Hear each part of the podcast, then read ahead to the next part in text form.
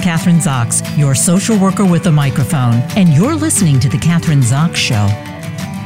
Joining me today is New York Times bestselling author, forensic anthropologist, and Bones T V producer, Kathy Reichs, P H D. Uh, her new book is A Conspiracy of Bones. That's the title of her new book. When a faceless corpse turns up on the banks of a North Carolina river, forensic anthropologist Temperance Brennan must call on all of her expertise to unravel a mystery that leads her into a dark web of conspiracy theories and cold cases. Marketing Marking the long-awaited return to the series that inspired the hit T V show Bones, New York Times bestselling author Kathy Reichs' riveting new novel delivers all the twists and turns we've come to expect from the master of suspense, alongside a ripped-from-the-headlines plot that will thrill readers from the very first page. She's one of very few forensic anthropologists ever certified by the American Board of Forensic Anthropology. Uh, currently on leave, she is a professor in the Department of Anthropology at the University of North Carolina, Charlotte. Welcome to the show, Kathy. Thank you for having me. Well, these are challenging times to be on the show, so we're really glad to have you here. Thank you. Indeed they are. Indeed they are. And I guess, you know, my first question, I had just read an article in the New York Times. It was a couple days on the twenty-seventh of March, and it was talking about releasing new books. Maybe you read it. Uh, and in this time of COVID nineteen, which is a very different time, obviously, and a challenging time to release a new book or decide to re- release a new book? Because I'm assuming you can't go uh, and do book tours and go to bookstores and sign, you know, and book signings and that kind of uh, promoting, I guess, of the book. Exactly. And my whole tour was canceled. I was really looking forward to it. I was giving a public talk at the Smithsonian and a number of uh, public libraries around the country and, of course, bookstore signings. And that's the fun part. You get to read, I mean, meet your readers. And then um, that was all canceled. So I'm doing as much as I can um, on air, on cyber, by cyber uh, connection. I did some virtual book tour signing at a small bookstore in, in uh, Arizona and um, Facebook Live and, you know, whatever you can to, to try to connect with readers. Are more people able to buy the book online? Can sales, uh, tell me about the business, like what happens? Like let's say they, yeah. They can still buy it at any of the online outlets, um, Barnes and Noble or Amazon or any of the bookstores that provide online sales service. Also, I've been told that a lot of independent bookstores, and we always want to support the indies, um, will actually drive it to you. They will. Some of them will mail it to you if you buy it through them, and some of them will actually drive it to your home and deliver it to you. Wow, that's yeah, sort of like Instacart with books, I guess. Exactly, um, exactly. Yeah, that's yes. what it sounds like. I, I yeah. think those, uh, yeah, those are the kinds of interesting because it all these new kinds of businesses, as you like you just mentioned, are starting to pop up. I mean, that are you know from Instacart to what you described, it, d- delivering books at home. So, what else have you learned from some? You know, you've, you've spoken to some of your uh, online. You've had connections with people. What have they had? What do they say? What do they say to uh, any kinds of uh, Uh, I guess, insights that you have from your readers? Well, they're curious about the same things they always are, whether they're asking me the questions in person or asking me the questions online. You know, they want to know um, things about the current book. Um, they also want to know about uh, the T V show Bones. They always have questions or comments about that. And they always have questions about me and my personal Well, my my professional life more so than my personal life. So it's, you know, it's the usual questions, the things that people are curious about. How do you feel, you know, you're doing all of this online, the, the isolation? Uh, the, I think that's one of the things that I see people, no matter what business they're in and the changes they have to make, experiencing the isolation, not being able to connect person to person, but having, yeah. Yeah, I'm doing... You know, in terms of personal life, I have six grandkids, so almost every day, two, two, and two with my three children. So almost every day I do get on um, Facebook. No, not Facebook. Um, FaceTime. FaceTime, FaceTime, yeah. yeah. And we talk to each other and we see each other, but it's, again, it's not the same as as being with them. Also, I have close uh, girlfriends, uh, a group in Charlotte, there's a group in Montreal, there's a group of forensic women that were very close friends. So we've all organized um, through Zoom uh, virtual uh cocktail parties, or one's a birthday party, one is a let's have a glass of wine party. So we're doing our best staying together. Yep. I took a walk inter- the other day with my na- two or three of my neighbors and our dogs, and you know we all stayed like ten feet apart from each other, but we, we sort of had a walk together. Yeah. Well, similar kinds of experiences. I've had similar kinds of experiences too. I think a lot of, and I'm saying the baby boomers have a lot of cocktail parties online. I've done that too. Yes, we do seem to be. Yeah, I just read a funny thing, and there's so many funny things going around, some funnier than others, but yeah. about, you know, twenty years from now, it'll be a generation raised by it, homeschooling of in-home drinkers. So. I like that. That's true. Uh, tw- yeah. twenty years from now, I hope I'm still here. Um, yeah. Well, you're seeing your grandchildren. You're on FaceTime. Uh, my grandchildren and my son and daughter-in-law came up from the cities three weeks ago, and so did we, my partner, he and I. But I am letting, they're staying at my house, and I'm staying at his house because, you know, we're not quite sure. Little kids can, you know, they have the colds and they have the coughs. They, but, yes, you they're know, like little so, Petri dishes, yes. That's right. They're like, so we go over there. It's it's a sort of like a sci-fi movie. Stand in front of the window and the glass door and look yeah. in. And it and uh, with my four-year-old grandson, um, who is riding his bicycle in the living room, screaming, We we escaped New York City. We escaped covid nineteen. This is a four-year-old. my, my neighborhood, we just did a thing. We put stuffed animals in our in a window, and then the kids in the neighborhood walked around. They did a jungle hunt or a bear hunt or something to see how many stuffed bears they could spot. So it's, parents uh, are being very creative.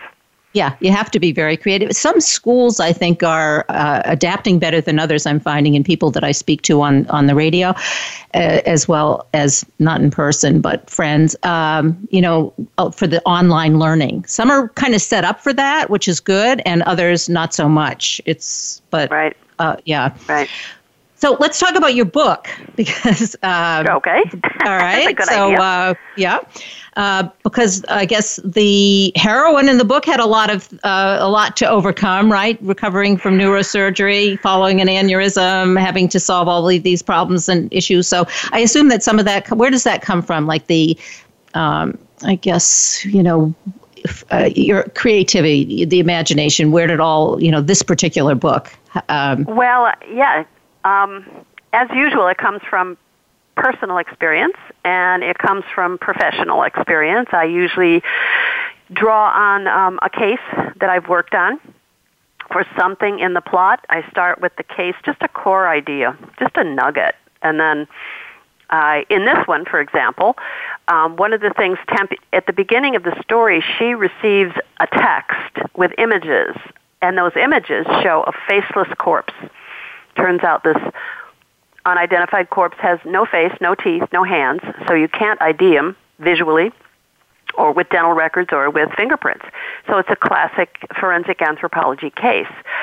Um, yet the new there's a new boss in town. There's a new medical examiner, um, and that person will not ask Tempe, Tempe for her help. She will not ask for Tempe's expertise. So Tempe in this book is having to work outside the system. She's been banned from the M E office. So she is working under very different circumstances. She's having to rely on her own resources and kind of go rogue, um, her own network of colleagues and her own resources in this story. Forensic anthropology has become very popular, hasn't it? I mean, I know they seem to be adding more courses at schools, uh, undergraduate, uh, and, and also on T V programs. I, I watch those all the time. I love them.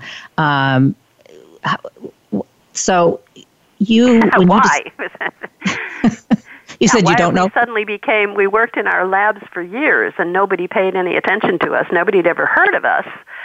And now all of a sudden... all of the, not just anthropology, but I think all of the forensic sciences are hot. And that began, I don't know, somewhere in the nineties, I think, right about the time I was writing the first book. And uh, you're right. Uh, colleagues tell me there has been a massive uh, surge of interest among students wanting to study forensic anthropology. Universities have added whole programs that they didn't have before. So um, maybe our show, Bones, contributed a bit to that. Maybe the books contributed. I think today people do know what forensic anthropology is. Yeah, I think it's interesting. Yeah, the books, as you say, the Bones, and also maybe it It also has become, I would assume, very interesting with all the, you know, D N A testing, all the, you know, all the new kinds of ways to figure out uh, who did what when. It wouldn't, you know, it would make it more, I don't want to say less academic, but it, it's kind of intriguing. Well, I think people are very intrigued. I think that's why they like my books. They like to learn a bit about forensic science, but they don't want to read a textbook. So, um, what I write are good old-fashioned thrillers, murder mysteries.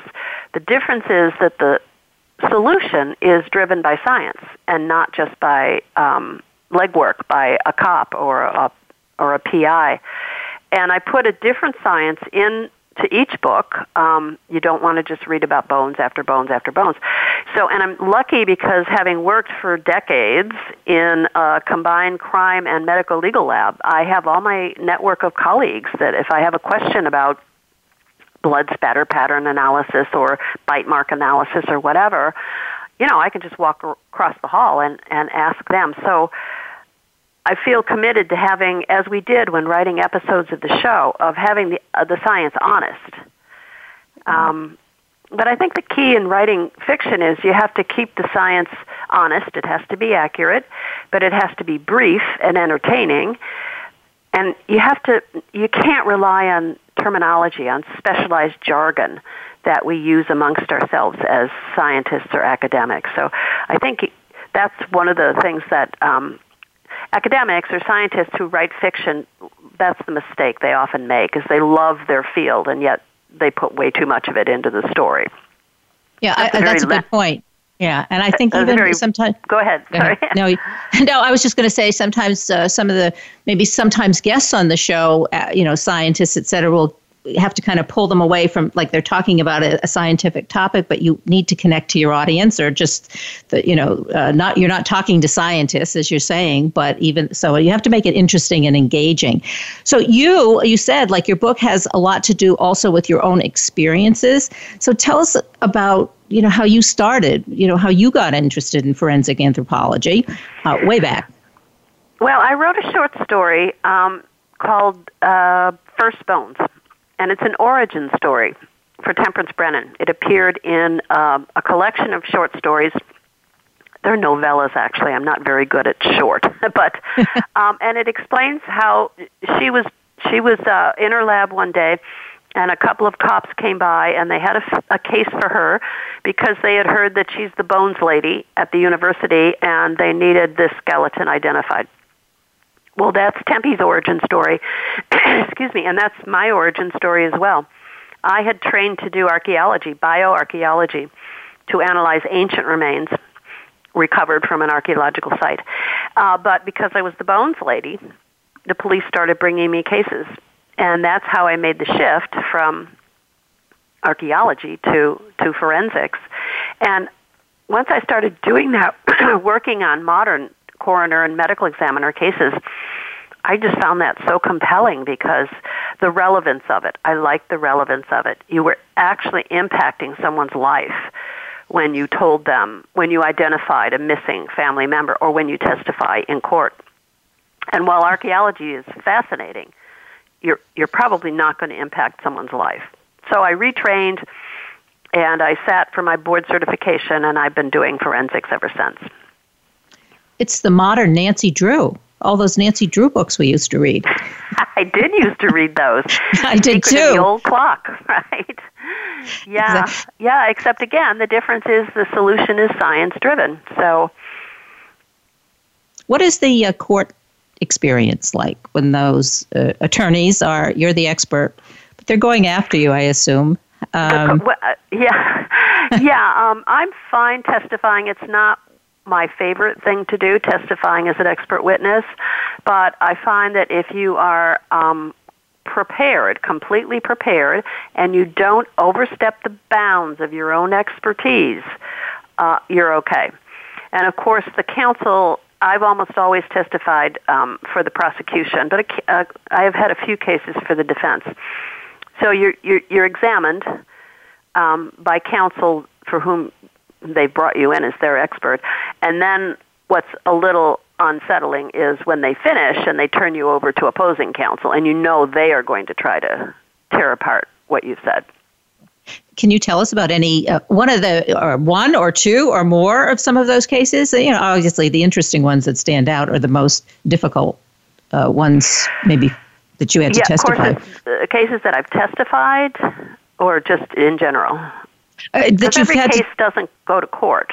Yeah. I, oh, well, whichever, but I was just thinking actually of the ones that do go to court and where you did have to testify. Well, there have been some interesting ones. Um, the one time often, I, one question I get frequently is, you know, Tempe is always being threatened and someone's always hitting her over the head or throwing her over a cliff. Do you experience any personal danger? And in general, no, I do not. Um, however, I was testifying in one trial and... Uh, They, hello, are you still there? I'm still there. There was a, yeah, we, yeah. That was a strange sound. Anyway, yeah. they, they stopped the trial and they said, go sit upstairs. And I assumed that the um, opposing counsel was raising some objection. Uh, it turned out that the defendant uh, had threatened to kill me. So, so they said, well, if he comes at you, don't get out of the witness chair. Just stay put. They couldn't bring police in because that would be um, that would be compromising for the for the defendant. So I figured what I was going to do if he came at me, I was just going to dive behind the judge. But anyway, he he did not, and and we wrapped up the trial. But th- that's one I do remember. That's terrifying. Yeah, but at least you had your plan of action hiding behind the judge. You have yes, to, exactly. You have to, I figured yeah, whatever yeah. he's doing, I'm doing. So. That's funny. So uh, now, okay, let's get back to uh, the book, because now are you going to, once this book gets out, I mean, I think what's happening to us now is going to go on for a long, long time in terms of not being able to get out, to go where we want to go, to conduct business as usual. Do you have a plan for that? Well, I'm one of the upsides of uh, this is I'm, you know, trapped in my home, so I'm getting a lot of writing done. So right now I am working on number twenty in the Temperance Brennan series. So um, hopefully by the time that one comes out, a year from now, hopefully I will be able to tour and, and meet my readers. I'm looking forward to that. You're isolated in your house. With whom, can I ask? Are you by yourself or do you have support, I guess? Yeah, yeah. My husband is here and my, I have two cats and a dog. So they no, have to be good. Taken care of. Yeah. yeah. We talk to each other and we alternate taking the dog uh, for walks. And so we're good. Yeah. You have to establish a, p- a plan, I think, and each plan is different for each family or for each couple. Uh, I think we found that we don't have to, even though we're together we in the same place, we don't have to eat every single meal together. It's okay if you have breakfast alone and, or you have lunch alone, but then you eat dinner together. That sort of worked for us. Uh, yeah, that's what like we all, do. Yeah. All of us. They're all yeah. there. The two cats sit. They're allowed to sit on the bench as long as they keep four paws on the bench. We have a table with chairs on one side and a bench on the other. So they join us at dinner, and the dog, of course, is sitting there as well. So, yeah, it's dinner for five every night. Dinner for five every night. Um, your books are great because there's, you know, I, they're, they're, I think, especially in this time, because people don't want to be constantly reading about what's happening or hearing all, always hearing about the coronavirus. You want to be able to get into something that's That's fun. That's, as you say, there's science in it, but it also, it's something you can connect to and kind of get out of, I, I would say, get out of having to be bombarded with all of this uh, negative news. um, yeah, although the book does have a theme, which is rather yeah. timely. And yeah. the theme is, um, since we are bombarded, as you say, daily with all kinds of information, and disinformation and misinformation. How does the average viewer or listener or internet user or podcast user? How do you sort through what's real and what's not? Because anybody can get out there and say anything. So how does the average person figure out, um, you know, what are what are alternative facts and um, what is fake news and what is real? So that theme kind of runs um, through this book, and she learns about this faceless corpse and decides she's going to help get the faceless corpse identified. The idea for the corpse came to me from a case I worked on of a, a journalist who was murdered, and her body was thrown in the woods, and when it was found, it had been badly scavenged by bears. Well, that's the kind of nugget I use. And so for this story, the body has been scavenged by feral hogs, which we have here in North Carolina. And as Tempe finds more and more clues about this faceless corpse, um, it suggests that maybe there's something very sinister about him. She finds that he may be tied to um, biological weapons, and he may be tied to the sinking of the Estonia, the ferry that sank uh, crossing the Baltic uh, back in the nineties. So she has to sort through all of that and figure out uh, what's real and what's not real. So you're saying that whole process really fits into what we're going to have, what we need to be doing every day, just as as citizens with all this information we get to figure out. We do, and it's not just it's not just wackadoos who you know set up a podcast and start broadcasting nonsense. It's also people in authority sometimes that are putting out disinformation. So how do we know what to believe and what not to believe? What's real and, and what's not real? And how do you do it on a daily basis? As you say, it can be people in authority, it can be politicians, uh, it can be people, yeah, just, you know, your average well, podcaster. You just always, yeah, you just always have to have your, your filter on and not just accept it's on television or it's on radio or it's on the internet, so it must be true. Uh, that's not true. And you can't just pick your own reality. You can't just pick what you're going to listen to and decide that that is reality out there. You've got to evaluate. Um, you know, one of the things you learn in university and in grad school, you, as you read, you have to be a critical reader and a critical evaluator. Are, are you still connected? I guess you're on leave from, from teaching. At uh, are you still connected to your students, and what do they have to say? If you are, yeah, yeah, well, I, I am connected to them more through their. Um, I hear from them more in connection with reading the books, the Temperance Brennan books, or viewing Bones. Um, Not so much through, through the university. I am still on faculty, but I'm on leave, um, so I do not go to campus regularly anymore. Yeah, because I was wondering, because the students may, you know, they have different kinds of reactions, or then different groups have different reactions to all of this. So I'm always curious as to uh, students and the young people, and uh, they are, I think, not as fearful as older people, and maybe have more difficulty with physical isolation and those kinds of things. I wondered if you've gotten any feedback on that. Not so much. I get, as I said, I get feedback on the books. Um, I don't think what it matters what age you are. People like to read murder mysteries. And I think the fun of it, it, first of all, they learn a bit about the science behind it, and each book has a different type of forensic science. But they also, the fun of trying to figure out the puzzle. Because as a as an author, you try to put the clues in there, and they have to make sense, and you can't rely on coincidence.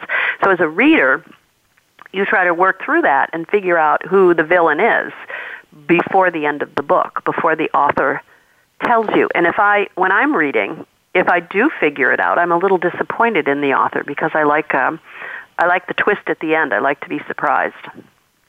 That's so true. If you can figure it out in the first two chapters, then that's not necessary. That's not good, right?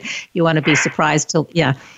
Yeah, I want to be surprised right at the end. I don't even want to be able to figure it out at the middle or two-thirds of the way book. I want to constantly be thinking, oh, and then when they do tell me, it has to make sense. You have to go, that's right, I remember that clue, or I totally missed that as a reader, and yes, that makes sense. I see that, that that's what the villain did and why he did it. One of the things about murder, unlike kidnapping or robbery, in writing about murder, that's the only crime that needs to be explained. Why did this person commit the murder? So oh. It's all got to come together at the end. Well, these are exciting. These are the best books to be reading right now. We can, we all have time to read the whole series, everything you've written. um, there you go. And there's also right. the young adult series as well. Um, my son and I wrote a young adult series called Virals, which features Temperance Brennan's fourteen-year-old great-niece. So um, they're written for middle school through young adult, but a lot of adults are reading those as well.